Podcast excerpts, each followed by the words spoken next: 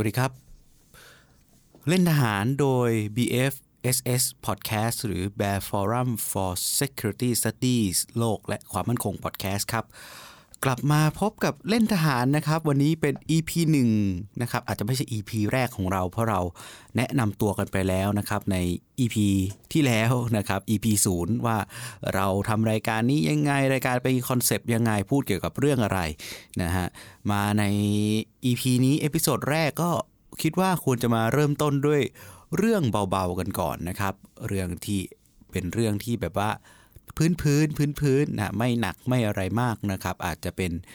เอพิโซดที่ไม่ยาวนักนะครับสำหรับตอนนี้ท่านคงเห็นชื่อตอนแล้วนะครับเราเขียนไว้ในชื่อของเอพิโซดนี้ว่าผู้หมวดผู้กองอะไรเยอะแยะไปหมด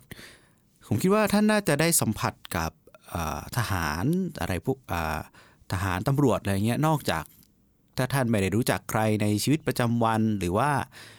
ท่านไม่ได้เป็นหรือว่าอยู่ในครอบครัวทหารท่านก็อาจจะสัมผัสจากการเห็น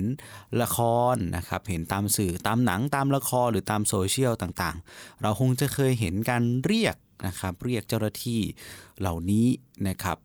ด้วยวิธีเราเรียกว่าอะไร informal เหรอลำลองแล้วไม่เป็นทางการนะครับหรือการเรียกเป็นสรรพนามด้วยการแทนเกี่ยวกับยศนะครับซึ่งมันผูกผูกพันกับยศเนาะในคำเรียกพวกนี้เช่นโมจานะครับมวดมวดนะผู้กองเสสารวัตรนะเป็นตำรวจอาจจะเจอในละครเรียกสารวัตรท่านรองอะไรแบบนี้นะครับวันนี้เราก็เลยจะมานำมาคุยกันว่าเอ๊ะไอ้ที่เขาเรียกเรียกกันเนี่ยมันคืออะไรมันมาที่มาที่ไปมันมาจากไหนและทำไมเราเราเรียกแบบนั้นเรียกยังไงดีอะไรแบบนี้นะครับก็ไปเริ่มกันที่เรื่องอย่างแรกคือทหารเนี่ยเราแบ่งการปกครองบังคับบัญชาเนาะในการทำงานเนี่ยด้วยระบบยศนะครับยศเนี่ยยศเนี่ยมันผูกไว้ด้วยกันสามอย่างนะครับผมจะพูดอยู่บ่อยๆเข้าใจว่าในเดี๋ยวพี่เดียนก็น่าจะเคยพูดนะครับยศมันผูกไว้ด้วยกันสามอย่างยศจะบอกอำนาจหน้าที่นะครับสองยศจะบอกประสบการณ์ในการทำงานนะครับหรือความเชี่ยวชาญในการทำงานก็คือจำนวนปีในการทำงานนั่นแหละและอย่างที่สามยศจะบอกถึงระดับเงินเดือนนะครับของทหารไทยเนี่ยยศเนี่ยผูกกันไว้ด้วยกันสามสิ่งนี้นะครับสามสิ่งนี้ผูกไว้ด้วยกันก็ก็ส่วนใหญ่ทั่วโลกแหละยศจะผูกกันไว้ด้วยกันสามสิ่งนี้นะครับผูกกันเอาไว้จะไม่เหมือนกับฝั่งพลเรือนหรือในภาคเอกชนนะครับที่บางทีระดับในการปกครองหรือผู้ที่มีอำนาจในการบังคับบัญชาในการตัดสินใจเนี่ยกับประสบการณ์ในการทำงานเนี่ยมันอาจจะแยกออกจากกันคุณอาจจะสามารถเติบโตในสายโดยใช้ในหน้าที่เฉพาะที่อาศัยประสบการณ์ทำงานอย่างเดียวแต่ว่ามันไม่มีอำนาจหน้าที่ในการบังคับบัญชาก็ได้ก็สามารถที่จะเติบโตได้รับเงินเดือนสูงๆขึ้นไปได้แต่แต่ของทหารเนี่ยมันจะไปคู่กันนะครับเพราะว่ามันผูกคุมไว้ด้วยยศนะนั่นแหละก็เลยติดขัดอะไรหลายๆอย่างมาถึงจะต้องออกเรื่องข้าราชการพลเรือนกลาโหมออกมาเดี๋ยววันหลังเราจะหยิบเรื่องนี้มาคุยกันนะครับทีนี้พอเป็นแบบนั้นระระบบยศเนี่ยของไทยก่อนแล้วกันเนาะของเราเองนะครับก็ยึดของทหารบกเป็นพื้นฐานก่อนนะยึดของทหารบกเป็นพื้นฐานก็ไม่แตกต่างกันนะครับสำหรับในจำนวนชั้นยศเนี่ยเท่ากันเลยทั้งสามเหล่าทัพเพียงแต่ว่าชื่อเรียกอาจจะแตกต่างกันเนาะเริ่มจากยศทหารบกก่อนแล้วกันล่างเริ่มจาก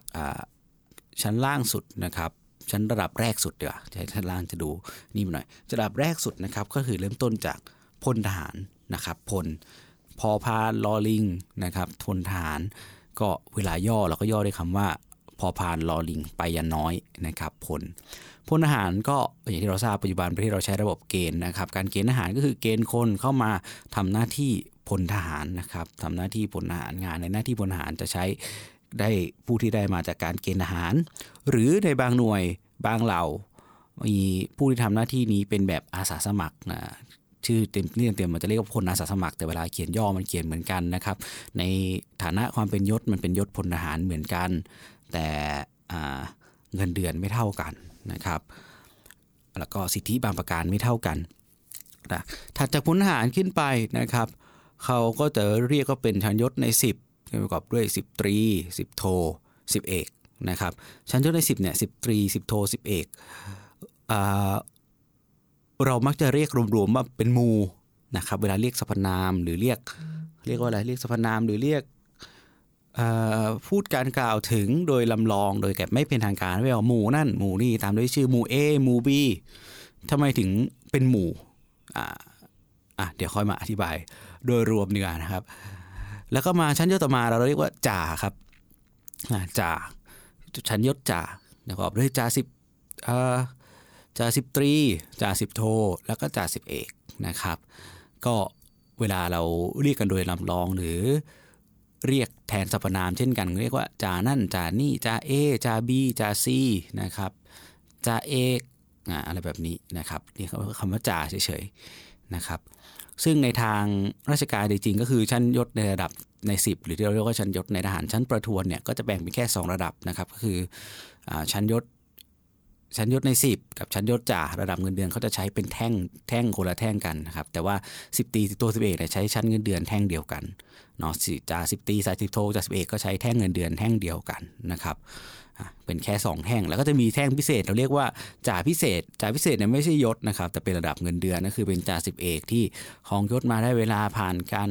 หลักเกณฑ์การพิจารณาต่างๆสามารถที่จะทำหน้าที่เป็นสัญญาบัตรได้ในบางเวลาเพราะนั้นเขาเราก็เลยมีชั้นชั้นเงินเดือนพิเศษให้เขาเราเรียกว่าชั้นจ่าพิเศษนะครับถัดขึ้นมาก็จะเข้ามาสู่ระดับของนายทหารชั้นสัญญาบัตรนะครับนายทหารชั้นสัญญาบัตรก็เริ่มตั้งแต่ระดับแรกเราเรียกว่าเป็นชั้นนายทหารระดับผู้บังคับกองร้อยนะครับอ่าแล้วก็จะเริ่มตั้งแต่ร้อยตรีร้อยโทแล้วก็ร้อยเอกเนาะถ้าเป็นทหารบกก็ดาวเนาะที่ระดับหนึ่ง สอง สามดวงนะครับระดับชั้นต่อมานะครับก็จะเริ่มมีคำว่าพันเข้ามานะครับชั้นระดับชั้นในพันนะครับพันตรีอ่ะเดี๋ยวย้อนกลับไประดับชั้นในร้อยด้วยสักครู่นี้ถ้าเป็นร้อยตีร้อยโทเราก็มักจะเรียกว่าผู้บังคับหมวดนะครับผู้หมวดนะเราก็เรียกกันโดยลำลองว่าผู้หมวดนั่นผู้หมวดนี่นะครับผู้หมวด A ผู้หมวด M ผู้หมวด Z อะไรก็ว่าไปนะครับหรือว่าเรียกกล่าวถึงลอยๆก็เอาผู้หมวดนะครับถ้าแต่ว่าพอเป็นร้อยเอกอ่ะพอเป็นร้อยเอกปุ๊บนะครับเราก็มักจะเรียกว่าผู้กองนะครับผู้กองคนนั้นผู้กองคนนี้นะครับถัดขึ้นไปจากอ่าชั้นร้อยเอกก็จะเป็นชั้นในพันนะครับชั้นในพันชั้นในพันเราก็จะเป็นพันตรีพันโทพันเอกนะครับชั้นในพันเนี่ยการเรียกจะเริ่มหลากหลายขึ้นนะครับชั้นในพันกับชั้นในพลในการเรียกสรรพนามจะหลากหลายกว่าเดิมนะครับเรามักจะเรียกด้วยทั้งจริงอ่าเรามักจะเรียกด้วยตำแหน่งนะครับจริงๆแล้วทั้งหมดอ่ะมันเป็นการเรียกโดยอ้างอิงจากตำแหน่งนะไม่ได้คือชั้นยศมันผูกกันเราบอกแล้วว่าชั้นยศมันผูกกับตำแหน่งหน้าที่อำนาจหน้าที่ด้วยนะครับแต่การเรียกสรรพนามอ่ะมันมันถูกสรรพนามพวกนี้มันถูกมาหยิบมาใช้จากชื่อตำแหน่งซึ่งตำแหน่งมันผูกกับยศว่าตำแหน่งนี้มันเป็นยศอะไรตำแหน่งนี้มันเป็นยศอะไรมันก็เลยหยิบชื่อตำแหน่งมาเรียกโดยรวมๆนะครับแต่พอในระดับชั้นในพันชั้นในพลเนี่ยตำแหน่งมันหลากหลายขึ้นเพราะนั้นคำเรียกสรรพนามมันก็เลยจะหลากหลายขึ้นนะครับในระดับพันตรีก็อาจจะยังเรียกบางคนเป็นผู้กองอยู่ก็มีนะครับหรือบางคนไปจบโรงเรียนเสนาธิการมาแล้วก็เรียกว่าเสก็มีหรือบางคนเป็นเสนาธิการนี่แหละเป็นฝ่ายเสแต่เป็นเรียกแบบว่าเป็นหัวหน้านะครับเป็นหัวหน้าแผนกเป็นหัวหน้ากองนะครับเราก็เรียกหัวหน้าหรือบางท่านเป็นผู้พันผู้บังคับกองพันเราถึงจะเรียกท่านว่าเป็นผู้พันคนนั้นผู้พันคนนี้นะครับเพราะฉะนั้นแล้วเราบางทีเราในชั้นระดับชั้นในพันเราจะไม่เรียกทุกคนว่าผู้พันนะครับในจริงๆแล้วเราจะไม่เรียกทุกคนว่าผู้พันเพราะว่าเมื่อพูดคำว่าผู้พันนั่นหมายความว่าคุณเป็นผู้บังคับกองพันนะครับเป็นลักษณะนี้นะเสร็จแล้วในระดับชั้นพันเอกเนี่ยก็จะมีอีกระดับหนึ่งที่เราเรียกว่าพันเอกพิเศษนะครับพันเอกพิเศษเนี่ยเป็นเช่นเดียวกันคือพันเอกพิเศษเป็นระดับชั้นเงินเดือนนะครับมันคือเงินเดือนเดิมของเรียกว่าพลจัตวาหรือในพลหนึ่งดาวซึ่งปัจจุบันในไทยเนี่ยไม่มีแล้วนะครับก็ถัดจากระดับพันเอกพิเศษขึ้นไปก็จะเป็นระดับชั้นในพลนะครับก็คือพลตรีพลโทพลเอกเช่นในการระดับพลเอกมีระดับชั้นพลเอกพิเศษนะครับซึ่งพลเอกพิเศษเนี่ยเป็นชั้นเงินเดือนนะครับเป็นเป็นแท่งเงินเดือนพิเศษซึ่งในระดับชั้นผู้บัญชาการเหล่าทัพจะได้รับชั้นเงินเดือนนี้นะครับเช่นเดียวกันไม่ใช่ชั้นยศนะครับเป็นชั้นเงินเดือนซึ่งก็คือเดิมคือเงินเดือนของจอมพลนะครับแต่ก่อนเขาเรียกว่าพลเอกอัตราจอมพลก็คือเป็นพลเอกที่สามารถที่จะครองยศครองยศจอมพลได้แต่ว่าปัจจุบันเราไม่มีการพระราชทานยศจอมพลแล้วนะครับมาตั้งแต่ปีสองพันห้าร้อยสิบหกแล้วนะ ทีนี้อ่ะในระดับชั้นนายพลก็เช่นเดียวกันกับในระดับชั้นนายพันนะครับก็คือตำแหน่งมันหลากหลายขึ้นเราก็จะเรียกสรรพนามกันหลากหลายขึ้นแต่ที่แน่ๆคือเราจะไม่เห็นใครเรียกว่าท่านนายพลนะครับในในสถานจริงเราจะไม่เรียกใครว่าท่านนายพลนะท่านนายพลนั่นท่านนายพลนี่ท่านนายพลนู้นไม่ไม่เราก็จะเรียกตามตำแหน่งนะครับเช่นเสนเสนั่นเสนี่หรือบางคนยังมีตำแหน่งเป็นหัวหน้าอยู่ก็มีเป็นนายพลแล้วก็ยังเรียกหัวหน้านะครับโดยส่วนใหญ่ถ้าเรียกกันรวมๆในสำนักงานที่อยู่ในตามพื้นที่ส่วนกลางก็จะมาเรียกกันว่าหัวหน้านะครับเรียกหัวหน้าหรือไม่ก็เรียกตามตำแหน่งไปท่านเจ้ากรมท่านผู้บัญชาการอะไรก็ว่าไปนะครับทีนี้กลับมาดูว่าและตำแหน่งที่หยิบมาเรียกกันในสรรพนามเนี่ยมันคืออะไร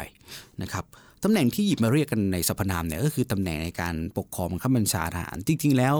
ทหารนั้นแบ่งออกเป็นหลายเหล่าหลายหน้าที่มากๆนะครับเพราะว่าเราเป็นองค์กรสหวิชาชีพนะทหารเป็นองค์กรสหวิชาชีพซึ่งทำให้ชื่อตำแหน่งชื่อต่างๆเขาแตกต่างกันไปแต่เราก็จะยึดจากทหารที่เราเรียกว่าเป็นอะไรเป็นพื้นฐานของทหารทุกแบบก็คือทหารที่เดินเท้าถือปืนบุกเข้าไปยิงอาศึกหรือทหารราบนี่แหละนะครับทหารราบเนี่ยการจัดของเขาเนี่ยเขาจะเริ่มจากระดับเล็กสุดก็คือเป็นหมู่นะครับหนึ่งหมู่เราเรียกว่าหนึ่งหมู่ปืนเล็กนะครับหรือหนึ่งหมู่ทหารราบเนี่ยก็จะประกอบไปด้วยสองชุดยิงนะครับชุดยิงกอไก่กับชุดยิงขอไข่นะครับหัวหน้าช่วงสองชุดยิงเนี่ยมีคนที่เป็นหัวของชุดยิงเราเรียกว่าหัวหน้าชุดยิงนะครับหัวหน้าชุดยิงจะมียศในสิบหรือสิบเอกส่วนผู้บังคับหมู่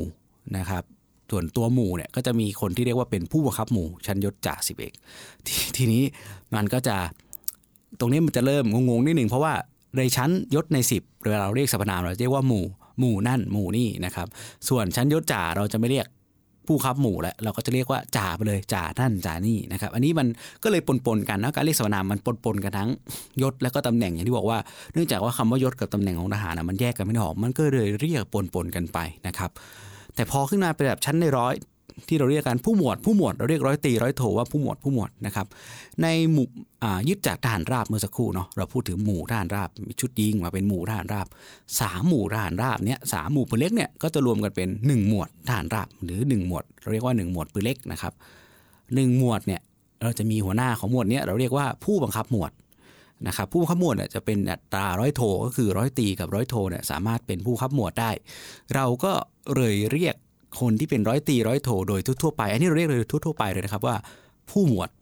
นะผู้หมวดก็ย่อมาจากคำว่าผู้บังคับหมวดแหละผู้หมวดนั่นผู้หมวดนี่นะครับเป็นในสหรัฐอเมริกาเนี่ยก็เรียกเอ่อเรียกในตำแหน่งผู้หมวดเนี่ยก็มักจะเรียกกันว่า แอล ที นะครับ แอล ที เอ่อซึ่ง แอล ที มันก็ย่อมาจาก Lieutenant นะครับ แอล ที ซึ่งแปลว่าอ่าร้อยตีร้อยโทเนี่ย Lieutenant จะ First จะ Second แต่เขาก็จะเรียกว่า Lieutenant ซึ่งมันเป็นแสลงอยู่ว่าไอ้ แอล ที เนี่ยมันถ้าเกิดเป็นเป็นผู้หมวดที่คนไหนที่กำลังพลชอบรักมากๆ แอล ที มันก็จะมาจาก Like and Trust นะครับหรือว่าชอบและเชื่อใจนะครับทีนี้ถัดจากชั้นผู้ขับหมวดไปชั้นร้อยเอกที่เราบอกไปเมื่อสักครู่ว่าเป็นผู้อ่าเราเรียกว่าผู้กองผู้กองคำว่าผู้กองเนี่ยมันมาจากผู้บังคับกองร้อยนะครับมันมาจากผู้บังคับกองร้อยเอ่อเมื่อสักครู่ย้อนไปใหม่สองชุดยิงรวมกันเป็นหนึ่งหมู่เนาะสามหมู่รวมกันเป็นหนึ่งหมวดสามหมวดก็รวมกันเป็นหนึ่งกองร้อยนะครับหนึ่งกองร้อยก็มีหัวหน้าเราเรียกว่าผู้บังคับกองร้อยชั้นยศร้อยเอกหรือในปัจจุบันนะครับหรือพันตรีในบางเหล่าในบางหน่วยงานจะเป็นพันตรีนะครับเช่นเดียวกันเราก็เลยเรียกโดยรวมๆกับนายทหารในชั้นยศร้อยเอกว่าผู้กองนะครับผู้กองนั่นผู้กองนี่อันนี้เราจะเรียกโดยทั่วไปเลยก็จะไม่พ้นพบคำเรียกสรรพนามอื่นนะครับก็เรียกผู้กองผู้กองกันไปทั้งหมดนั่นแหละนะครับทีนี้พอแต่พอขึ้นชั้นยศพันตรีอย่างที่บอกว่าตำแหน่งมันจะหลากหลายขึ้นพันตรีก็ยังเป็นผบร้อยได้อยู่นะครับตำแหน่งบางบางหน่วยบางเหล่ายังเป็นผู้บังคับกองร้อยเราก็จะเรียกพันตรีคนนั้นว่า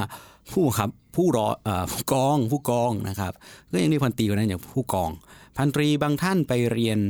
โรงเรียนเสนาธิการมาแล้วจบโรงเรียนเสนาธิการมาแล้วมาทำงานเราเรียกว่าเป็นเสนาธิการเสนาธิการคืออะไรก็คือเป็นผู้คอยวางแผน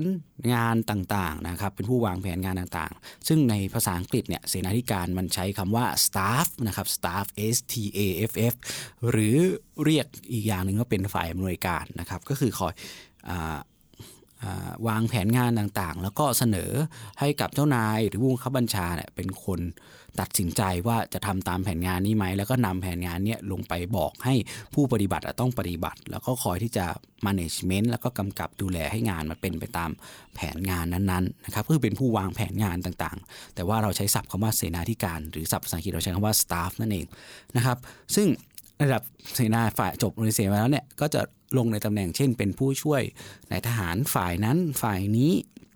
นะครับจริงๆมันไม่ใช่ตำแหน่งเสนาธิการหรอกตำแหน่งเสนาธิการจะเป็นตำแหน่งใหญ่กว่านั้นนะครับแต่เราก็มักจะเรียกโดยลำลองว่าเสนั่นเสนี่หรือบางทีถ้าตำแหน่งเป็นผู้ช่วยนายทหารฝ่ายจุดๆก็เรียกว่าผู้ช่วยคนนั้นคนนี้หรือถ้าเป็นตำแหน่งเป็นหัวหน้าและเป็นพันโทเป็นหัวหน้าแผนกนั่นหัวหน้าแผนกนี่หัวหน้าฝ่ายนั้นฝ่ายนี้ก็จะเรียกว่าหัวหน้าหัวหน้านู่นหัวหน้านี่ไปเลยนะครับไม่ค่อยจะเรียกรวมๆว่าเสเช่นเดียวกันถ้าถ้าคุณเป็นผู้พันหรือผู้บังคับกองพันซึ่งผู้บังคับกองพันก็มีทั้งพันโทพันเอกก็เรียกกันไปเลยว่าเป็นผู้บังคับผู้พันนะครับผู้พันคนนั้นผู้พันคนนี้แบบนี้นะครับหรือถ้าตำแหน่งคุณเป็นรองก็รองผู้บังคับกองพันรองหัวหน้าฝ่ายครับรองเสนาธิการเราก็เรียกรองหรือรองเสเป็นตำแหน่งโดยย่อๆลำลองกันไปนะครับเช่นเดียวกับระดับนายพลเช่นเดียวกันเราก็จะเรียกด้วยชื่อตำแหน่งนะครับของคนคนนั้นไปเลยแต่ถ้าในพื้นที่ส่วนกลางมันมีนายพลที่เอ่อเป็นตำแหน่งไม่ได้มีตำแหน่งเป็นเจ้ากรมไม่ได้มีตำแหน่งเป็นผู้บัญชาการเราเรียกหัวหน้ากันไปหมดหัวหน้าหัวหน้านั่นหัวหน้านี่นะครับหรือแต่จะไม่เรียกกันว่าท่านนายพลอย่างที่ผมบอกไปนะครับแล้วอันนี้ก็เลยเป็นโดยรวมๆทั้งหมดนะครับคร่าวๆว่าเราเรียกสรรพนามกันแบบนี้ซึ่งมีที่มาจากยศแล้วก็ตำแหน่งเป็นหลักเพราะฉะนั้นในระดับชั้นในร้อยเนี่ยก็ก็เรียกอย่างที่ผมบอกไปจะไม่ผิดแปลกแตกต่างกันนะครับแต่พอขึ้นมาสู่ระดับชั้นในพันหรือชั้นในพลและเราจะตำแหน่งมันหลากหลายมากขึ้นเราก็เรียกได้เรียกสรรพนามตามตำแหน่งของคนนั้นๆนะครับเราจะไม่เรียกแต่หาที่เป็นผู้พันพันตรีพันโทพันเอกทุกคนว่าผู้พันผู้พันเพราะว่าทุกคนไม่ใช่ผู้บังคับกองพันนะครับเช่นเดียวกันเราก็จะไม่เรียกพลตรีพลโทพลเอกทุกคนว่าท่านนายพลท่านนายพลนะครับซึ่งอาจจะมีหนังมีละครบางเรื่องที่ทำแบบนั้นเนี่ยก็ต้องบอกว่ามันไม่ตรงกับความเป็นจริงนะครับเพราะว่าในความเป็นจริงเราไม่เรียกกันแบบนั้นแน่นอนนะครับเราเรียกตำแหน่งเป็นหลักเพราะว่าการเรียกตำแหน่งก็เป็นการให้เกียรติอย่างหนึ่งนะครับก็เราเพราะเราเคารพกันในตำแหน่งหน้าที่ในชั้นยศเนาะนะนะครับก็เป็นในหลักในการปกครองบังคับบัญชาและการทำงานของทหารนะครับทีนี้ก็มันก็โดยรวมๆมันก็จะเป็นประมาณนี้อีกอย่างนึงที่มักจะมีการ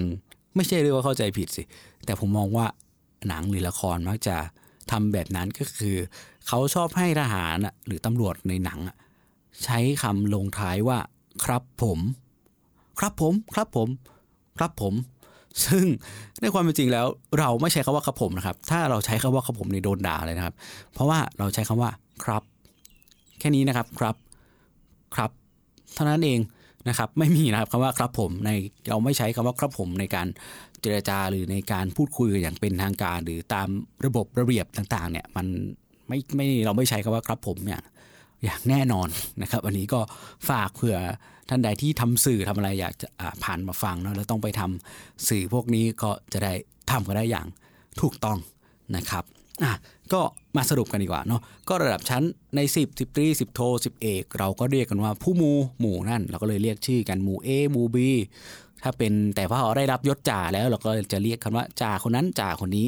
พอมาเป็นระดับชั้นในร้อยร้อยตรีร้อยโทเราก็จะเรียกผู้หมวดนะซึ่งมาจากคำว่าผู้บังคับหมวดมาจากตำแหน่งของผู้บังคับหมวดซึ่งเป็นตำแหน่งของนายทหารระดับร้อยตรีร้อยโทแม้ว่าทุกคนอาจจะไม่ใช่ตำแหน่งผู้บังคับหมวดนะครับแต่ว่าเราจะเรียกโดยรวมๆไปเลยนะเราเรียกได้ครับชั้นร้อยเอกก็จะเรียกผู้กองไปหมดทุกคนเลยผู้กองผู้กองผู้กองไม่ว่าคนนั้นจะเป็นผู้บังคับกองร้อยหรือไม่นะครับด้วยเราก็จะแทนสรรพนามกันแบบนี้ไปเลยส่วนในระดับชั้นได้พันอันนี้เราแยกตามตำแหน่งและพันตรีบางคนยังเป็นผู้บังคับกองร้อยอยู่ก็เรียกผู้กองพันตรีบางคนเป็นผู้ช่วยก็เรียกผู้ช่วยเป็นนายทหารเป็นหัวหน้าก็เรียกหัวหน้าพันโทคนนั้นเป็นหัวหน้าก็เรียกหัวหน้าเป็นรองก็เรียกรองแต่ถ้าเป็นผู้บังคับกองพันก็เรียกผู้พันแต่เราจะไม่เรียกทุกคนในระดับชั้นพันตรีพันโทพันเอกว่าผู้พันครับในระดับชั้นนายพลก็เช่นเดียวกันก็เรียกตามตำแหน่งท่านท่านเหล่านั้นไปเลยถ้าไม่มีตำแหน่งชัดเจนก็เรียกหัวหน้าเลยเราจะไม่เรียกท่านว่าท่านนายพลนะครับก็ โดยสรุปคร่าวๆวันนี้เรามาอธิบายว่าผู้หมวดผู้กองคืออะไรในทุกชั้นยศว่าเราเรียกกันมาแบบนี้และที่มามันมาจากตำแหน่งเนาะซึ่งเราก็ยึดจากตำแหน่ง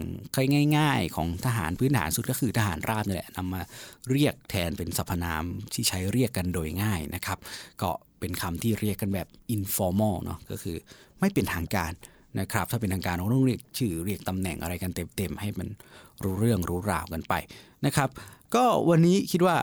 พอหอมปากหอมคอสำหรับเล่นทหารนะครับใครอยากจะฟังเรื่องราวอะไรอยากให้เราพูดเกี่ยวกับเรื่องอะไรในแวดวงของการทหารก็ติดต่อกันเข้ามาได้บอกกันเข้ามาได้นะครับซึ่งก็ขอฝาก